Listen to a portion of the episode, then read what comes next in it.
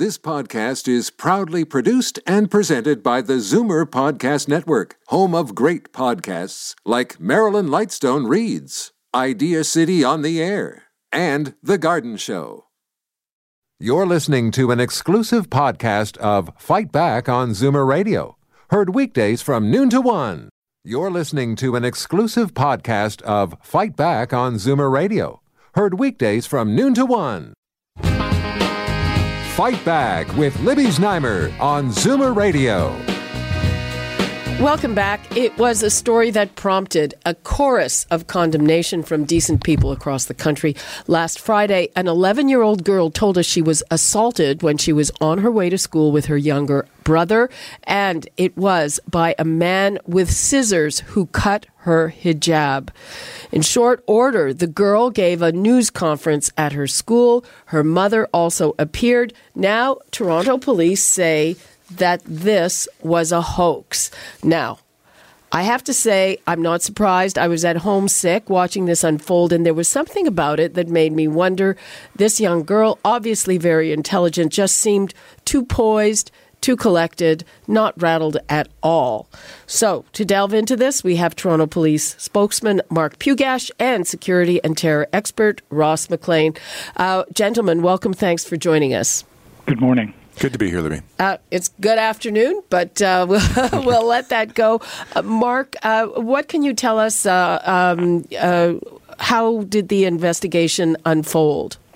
Well, investigators were on it right away on Friday. They worked hard on Friday and over the weekend. They gathered a lot of evidence from a variety of sources, video, interviews, and, and other things.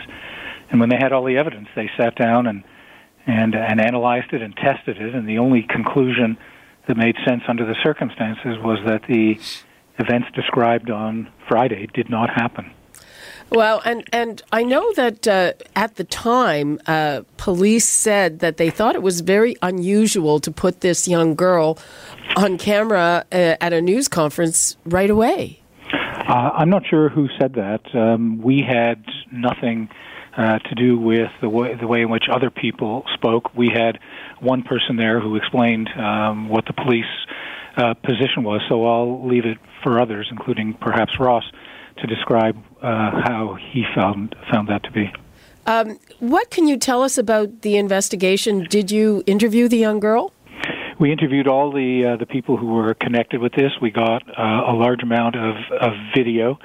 We put it all together. Uh, we sat down to see what we had, and the only conclusion that made sense was that the events described on on Friday didn't happen, and and we saw, uh, understandably, it received huge media attention, huge social media attention internationally, and we felt that once we'd come to the conclusion that uh, that the events didn't happen, we felt it was urgent that we release that as soon as we could to to allay some of the concerns, and that's what we did this morning. Uh, when you say video, uh, is is it video of, of the street around there? I'm not going to go into specifics, but one of the first things any investigator will do will be to try and locate uh, and and take um, security camera video of of whatever kind. I mean, that's a, a vital part of, of any investigation these days. Mm-hmm. And um, do you? How would you characterize this? I mean, is it uh, is this the type of thing you've seen before?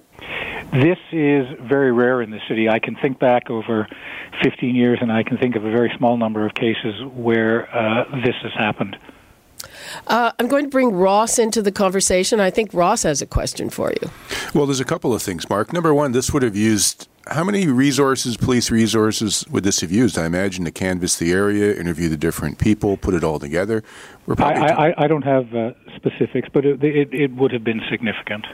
Are, are you aware as well of the people who interviewed the children? Were they ones who normally would interview uh, young offenders and that sort of people, or is it just the normal detectives? The the, the people uh, that we use are qualified and uh, for the jobs that they do, and in and in the appropriate circumstances, we have the people who have the training and the skill to uh, to interview whoever is connected with an investigation. I, I know, Mark, that you've put out the release that says that the investigation in the attack is closed. Is there an investigation into public mischief that would be a separate investigation that would look at how this came about, or if there was any furtherance of this this false call? Our investigation is concluded. I wouldn't anticipate uh, anything further coming from it. And uh, Mark, uh, should we expect charges uh, relating to this? Uh, no, the as I just said, the investigation is is concluded, and I, I wouldn't expect there to be anything else to arise from this. Okay, so um, uh, uh let me ask you this: uh, in the in the normal course of things, if if there was a finding of mischief, is that something that that would result in a charge normally?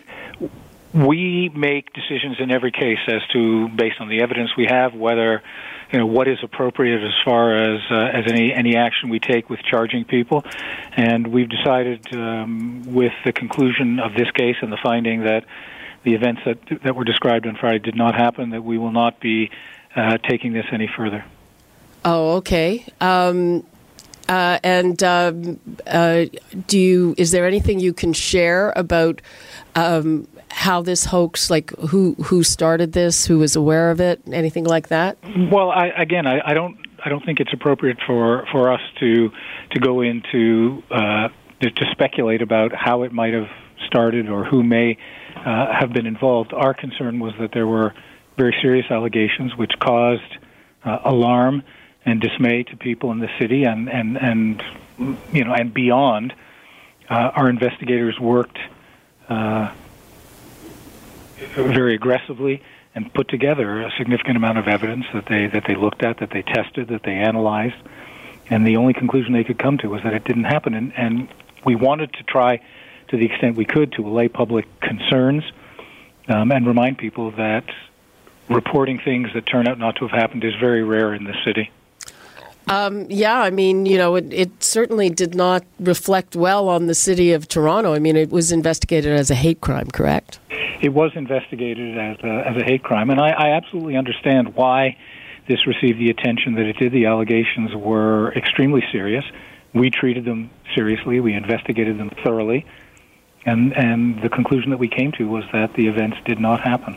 Mark, if the police are finished with this, uh, was there ever any consideration given to the sort of diversion sort of things that we see with the courts sometimes now, where people don't get charged, they go out, they have to take seminars or courses, or has there been any consideration to perhaps, I don't know, children's services being notified if there's more to this about how this came to be with these young children? I'm I'm not going to go into specifics, but we take into account uh, a wide variety of factors before we reach a conclusion as to whether or not we're going to move forward.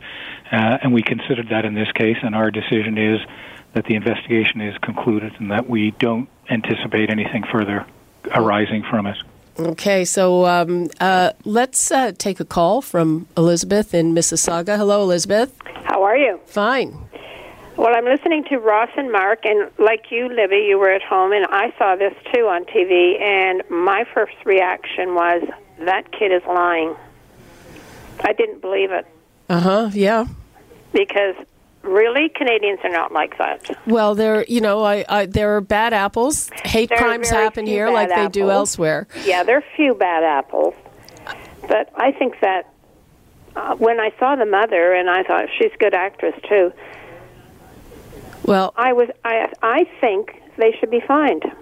That's my opinion because they have called the police, which took up time where they probably could have investigated something else more serious. They used our law enforcement for a hoax, basically.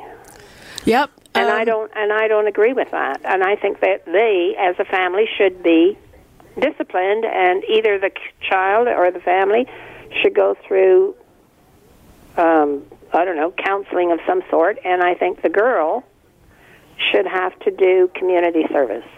Okay, Elizabeth, uh, thanks for that suggestion. I see Ross uh, has something to say about it. Yeah, Mark, Mark, I wanted to ask you about this. There are very specific protocols between the TDSB and the Toronto Police for notifying police and getting police involved somehow the press got wind of this and this became the media firestorm. Is there any follow up going to take place between how TDSB handled this and the protocols that talks about how they're supposed to contact police? We have a very good relationship with the TDSB. We speak on an ongoing basis about a whole variety of things, and I'm certain that both sides will have things they want to discuss about this, and I wouldn't be at all surprised if that happened. Yeah, this is very specific, Libby. The the what who when the police get notified, how they do, and what happens. It's very specific. So I, I'm, I'm surprised in this case as to what happened. As Mark says, I think there will be some talks about this. Okay, well that's uh, that's another interesting thing, and and uh, again uh, the TDSB and the press conference. But we have to take a quick break. We're going to be back with more from Mark Pugash and Ross McLean, and we're going to take more of your calls on the hijab hoax. We'll be right back. Fight Back with Libby Znaimer on Zoomer Radio. Welcome back. We are talking about the hijab hoax. Uh, big story on Friday. An 11 year old girl said that she was assaulted on the way to school with a guy with scissors who cut her hijab. Uh, we had comment from every level of government, including the Prime Minister's office, a news conference where she was front and center. Um, it's obviously a story that did not put our city and our country in a very good light, and now it turns out to be a hoax. I'm uh, here with Ross McLean and Mark Pugash, the police spokesman. And uh, let's take a call from Jerry in Richmond Hill. Hello, Jerry. Hi, Libby. How are you today? Fine. How are you? Not too bad. Not too bad. I just spilled on my ends when I tried to throw it in the soup. But anyway, I have a couple things that I'd like to say. First and foremost, words have been said, especially with our media today, can't be taken back. And I'm worried about what it's done to our country. Okay. That being said, years ago when I worked for the federal government bringing in refugees, a lot of the young kids didn't want to wear the garb that they were had to wear at home. And I remember one family in particular, the little girl was seven, eight years old, and what she would do is pack it in her school bag, and then when she came around the corner, she'd put it back on. And for months, the teachers did not know that she was Muslim. Okay. My theory, when I uh, agree with you and the other lady uh, previously, when I saw her knowing body language, I'm thinking, man, this is a little too cool. She's 11 years old. I got a granddaughter who's 12. They can play it, right? So I didn't believe it. And my theory is is that she wanted to be like other kids. She wanted to show her beautiful dark hair. She all of these things, which her family believes shouldn't be shown. Well, so, I, I don't know about that because uh, I would think that the the point was to show that that uh, people who wear hijabs are discriminated against and and are uh, victimized. Uh, that would be I, I would think her point was the opposite one. Well, no, that that is what I was thinking that she was trying to prove to her family. If I don't look like if I look like them, I'm more accepted. I don't have to, you know, get faces made or whatever whatever the children are doing today. Every every every every generation where, where they're doing something against one you, race, color, creed, whatever. You know, Jerry, that's an interesting theory. Thanks for your call. Oh. You know, Mark, uh, the the media person that you sent out there, the officer, I think is her name, Jen, is it? She's she works uh, very closely with the Muslim community and young girls. Did she have any involvement in the investigation, or did she just handle it from a media point of view? No, she was not part of the investigation. She works in corporate communications. There uh, were large uh, numbers of media, and she was there to deal with the media and to respond on behalf of the Toronto Police. And uh, again, were, were you surprised when when the school board, you know, called this news conference and so quick?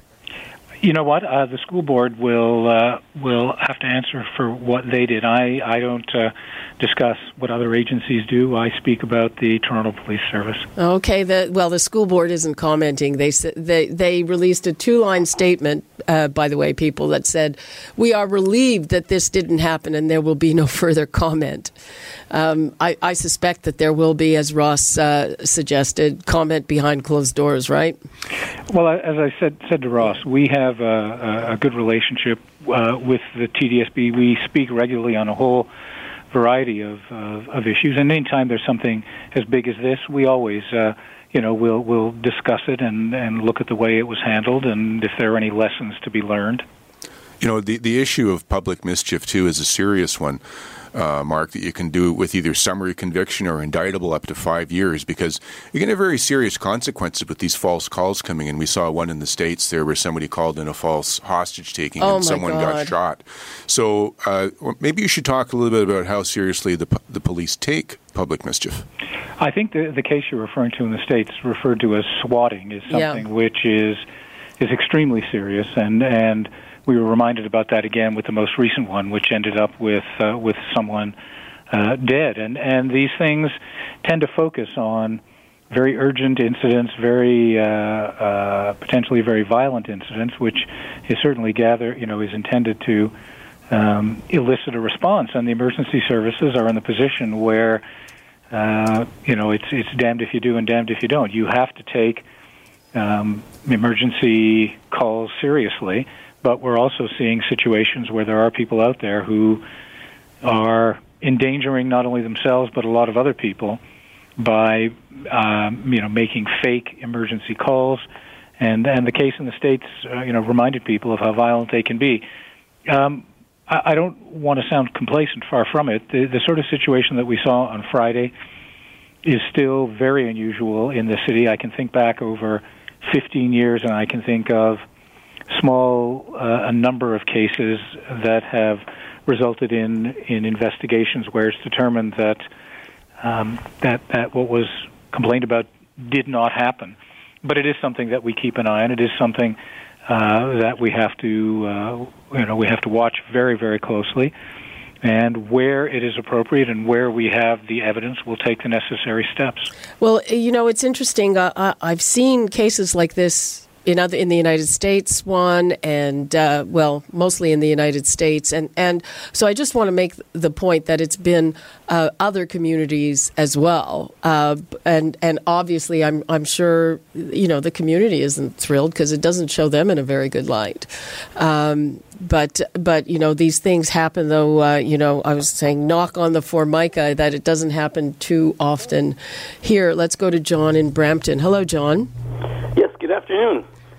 Uh, I've been listening to your program, and it's it's been a disturbing situation from the very beginning. Uh, when I initially heard it, I was shocked, like everybody else, uh, and like a lot of other people who have called in before me. Uh, they looked a little too rehearsed with the uh, media, and uh, now I'm even more disturbed to find out it was a hoax, and again disturbed uh, another time because uh, my understanding is if you call the police and, and uh, lie about stuff and have them spend a lot of nat- uh, the, the resources to come out and investigate this, it costs money out of the taxpayer's pocket, etc. And usually they always lay public mischief charges. And to think that there's absolutely nothing it's concluded, it's beginning to look a lot like political correctness. Well, but you, you know what? Not always. Because just last week, remember the crane girl? Yes. Uh, okay, so the crane girl y- used up a huge amount of resources, and uh, the judge decided to let her off because she was remorseful for whatever reason. I'm just saying. Uh, there might be political correctness involved here, but but uh, that's not the only reason because I don't think that that you know I don't think the judge let Crane Girl off because she became kind of a uh, folk heroine, uh, Ross. Oh yeah, there's there's there's different parts to this. You know, one, one that I find interesting as well too, and it's going to jump topics just a little bit here, Yeah. is the school resource officer programs, having police officers in schools. Uh, you know, the TDSB decided to pull that out, whereas these police officers are great resources to young people, young people with problems, young people who might want to get involved in drama. And Mark, I, I believe you also still have in certain areas you do safe walks where police officers actually walk uh, young girls like this girl and her little brother to school. We have a, a wide variety of of uh, arrangements with uh, schools and school boards, uh, which involve protecting public safety, young people, and those those will continue, obviously. Uh, let's hear from Margaret in Toronto. Hi, Margaret. Oh, hi. Good morning, Libby. Thank you for taking my call. This is a very gross situation. Uh, the thing is this, it cost us plenty of money. Our cops are doing their job very well, looking for the culprit. There was no culprit, but was her hijab really cut, or was it cut cut before she was talking about it to make believe that uh, the Canadians are bad people or we're going against girls that are wearing hijabs. It's a worldwide problem it's become. This child should be really seriously punished. Perhaps her, her parents got her to do it. Who knows?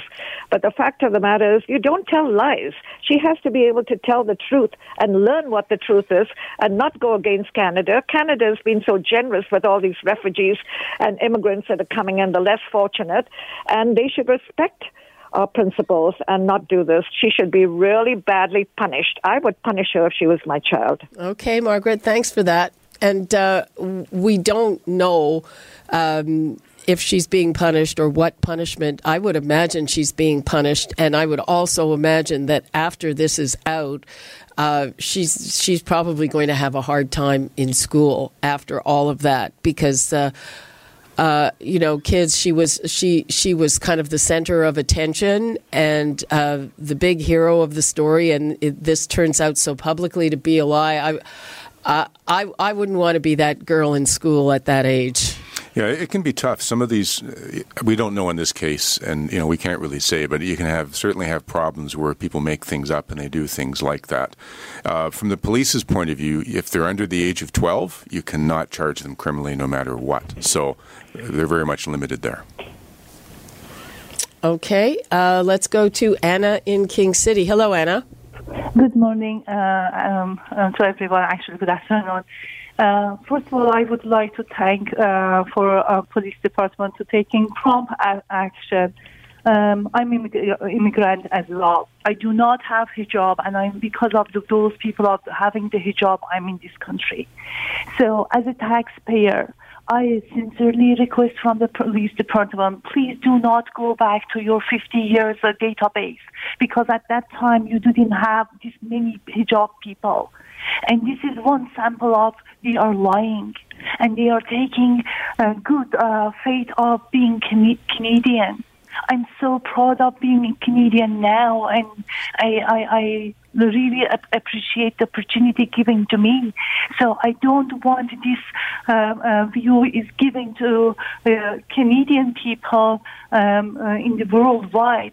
So please, department, I'm asking from you because I heard in your radio over and over you said in your last 50 years experience this is a small amount uh, uh, happened.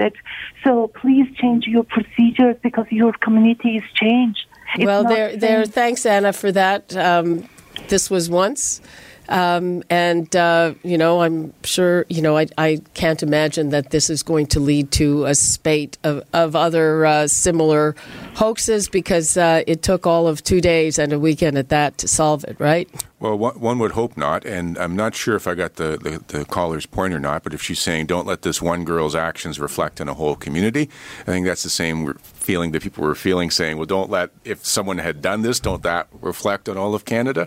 And certainly the police are always in that thing situation when they're doing something and someone comes out and wants to blame the, every police officer based on one circumstance. Well, okay. Um, looks like, uh, boy, the, this is a very controversial topic. We're running out of time. Uh, Mark Pugash, what would you like to leave us with? I think um, it, th- th- these things always create uh, interesting discussions and debates. Uh, I think the lessons that people will take away from this uh, are the you know the obvious ones, and these things I'd remind people. Um, and it's not the, the cases we've had before where allegations were found not to have happened. In most cases, had nothing to do with um, particular faith groups. It was in other crimes. Um, but in any event, the number of times this happens is extremely rare. Okay, Mark Pugash, thanks so much for joining us. And Ross, what would you like to leave us with very quickly? Well, do not report false crimes. Get some help if you're going to do it. Get an adult in your life. Find someone to help you work it out, and don't play with the uh, the racism card like that. It's just it's just too dangerous. It's it's flammable. Exactly. Um, okay, well, we had to leave a lot of calls on the line. Remember, Free for All Friday is coming up, uh, and I'm sure this will still be a topic then. That is all the time we have for Fight Back for today, and we now break for traffic and news. You're listening to an exclusive podcast of Fight Back on Zoomer Radio, heard weekdays from noon to one. You're listening to an exclusive podcast of Fight Back on Zoomer Radio heard weekdays from noon to 1. You're listening to an exclusive podcast of Fight Back on Zoomer Radio, heard weekdays from noon to 1. This podcast is proudly produced and presented by the Zoomer Podcast Network, home of great podcasts like Marilyn Lightstone Reads, Idea City on the Air, and The Garden Show.